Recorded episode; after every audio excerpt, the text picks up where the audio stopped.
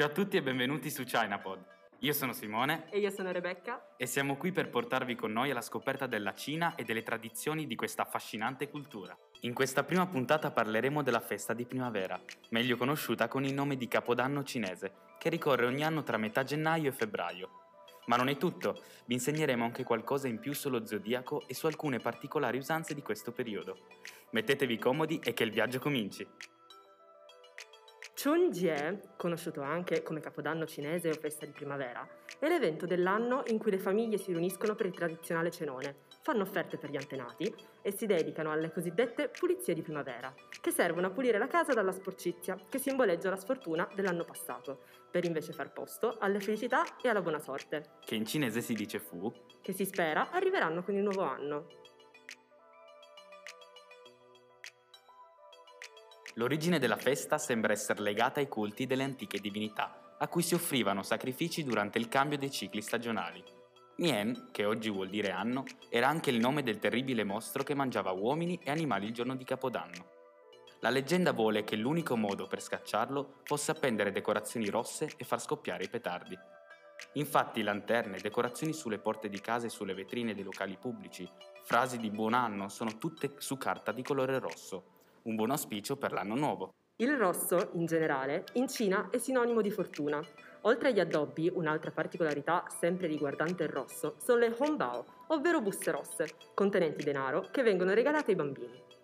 Le hongbao sono un augurio di fortuna nei confronti di coloro che le ricevono. Negli ultimi anni sono state sviluppate anche delle applicazioni per smartphone per inviare hongbao virtuali. I più giovani, ma non solo, trascorrono la maggior parte del loro tempo al telefono, soprattutto su WeChat, Weixin, che tra l'altro è la più utilizzata in Cina. Dando un'occhiata agli anni passati, ci accorgiamo che il capodanno cinese cade tra la fine di gennaio e la fine di febbraio. Allora sorge spontanea la domanda: come mai si chiama festa di primavera se siamo in pieno inverno? A questo rispondiamo noi di ChinaPod. Anche se il capodanno cinese è in inverno, si chiama festa della primavera, poiché cade durante la prima delle 24 fasi solari del calendario lunare tradizionale, che in cinese si dice non li. Infatti, Li Chun significa appunto inizio della primavera. È anche per questo che non ha una data fissa, ma cambia ogni anno, perché la data sul calendario solare Yan Li varia di anno in anno, ma è sempre compresa tra il 21 gennaio e il 20 febbraio.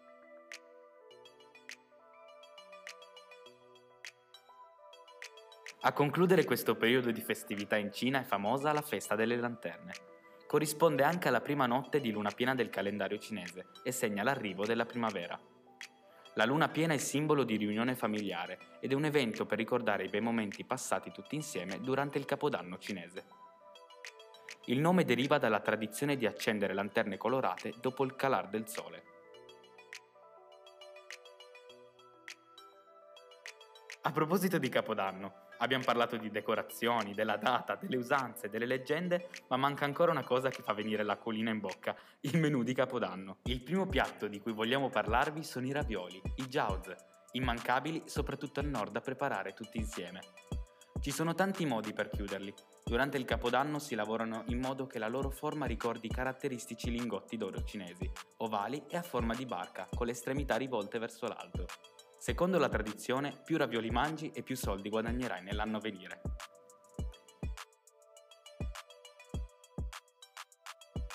I ravioli in genere hanno un ripieno di carne macinata e verdure tagliate finemente, il tutto avvolto in un impasto sottile ed elastico. In alcune zone è tradizione nascondere in un raviolo una monetina. Chi la trova è destinato ad avere un anno fortunato e fate attenzione ai denti. Anche il pesce non manca mai sulle tavole del cenone. La parola cinese pesce, yu, suona come la parola abbondanza. Secondo la tradizione, mangiare pesce porta denaro e fortuna in abbondanza nell'anno successivo.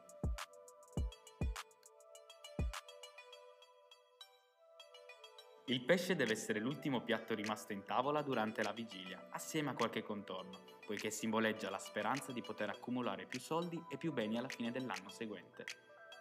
Fra gli altri piatti tipici del capodanno cinese ci sono anche gli involtini primavera, soprattutto al sud, i tortini del nuovo anno, fatti di riso glutinoso, e i tan yuan, palline dolci fatte con farina di riso glutinoso, che si mangiano in occasione della festa delle lanterne, che chiude il periodo dei festeggiamenti.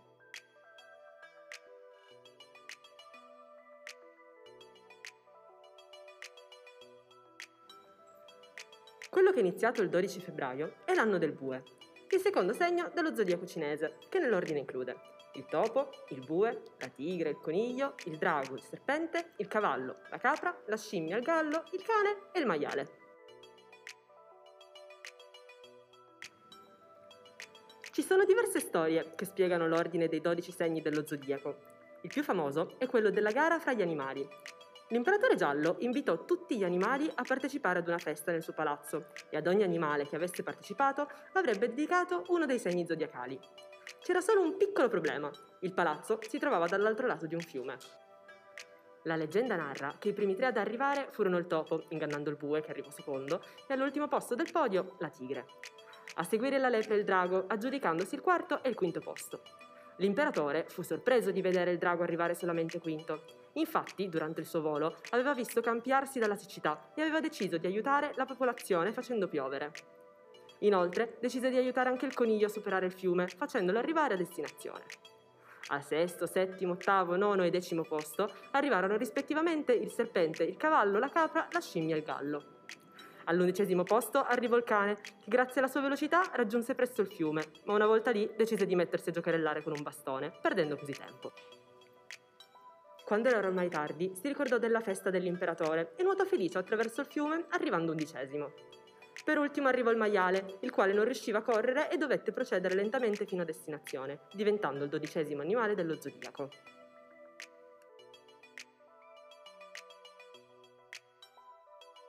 Prima di salutarvi, vogliamo lasciarvi con una chicca linguistica che vi farà fare bella figura con gli amici cinesi. Nio vuol dire mucca, ma se qualcuno in Cina si rivolge a voi con questo termine, non vi sta suggerendo di mettervi a dieta, ma vi sta semplicemente facendo un complimento. Siete dei fighi, insomma. Per oggi è tutto, alla prossima puntata di ChinaPod. Zaijian! Xinyan Kuai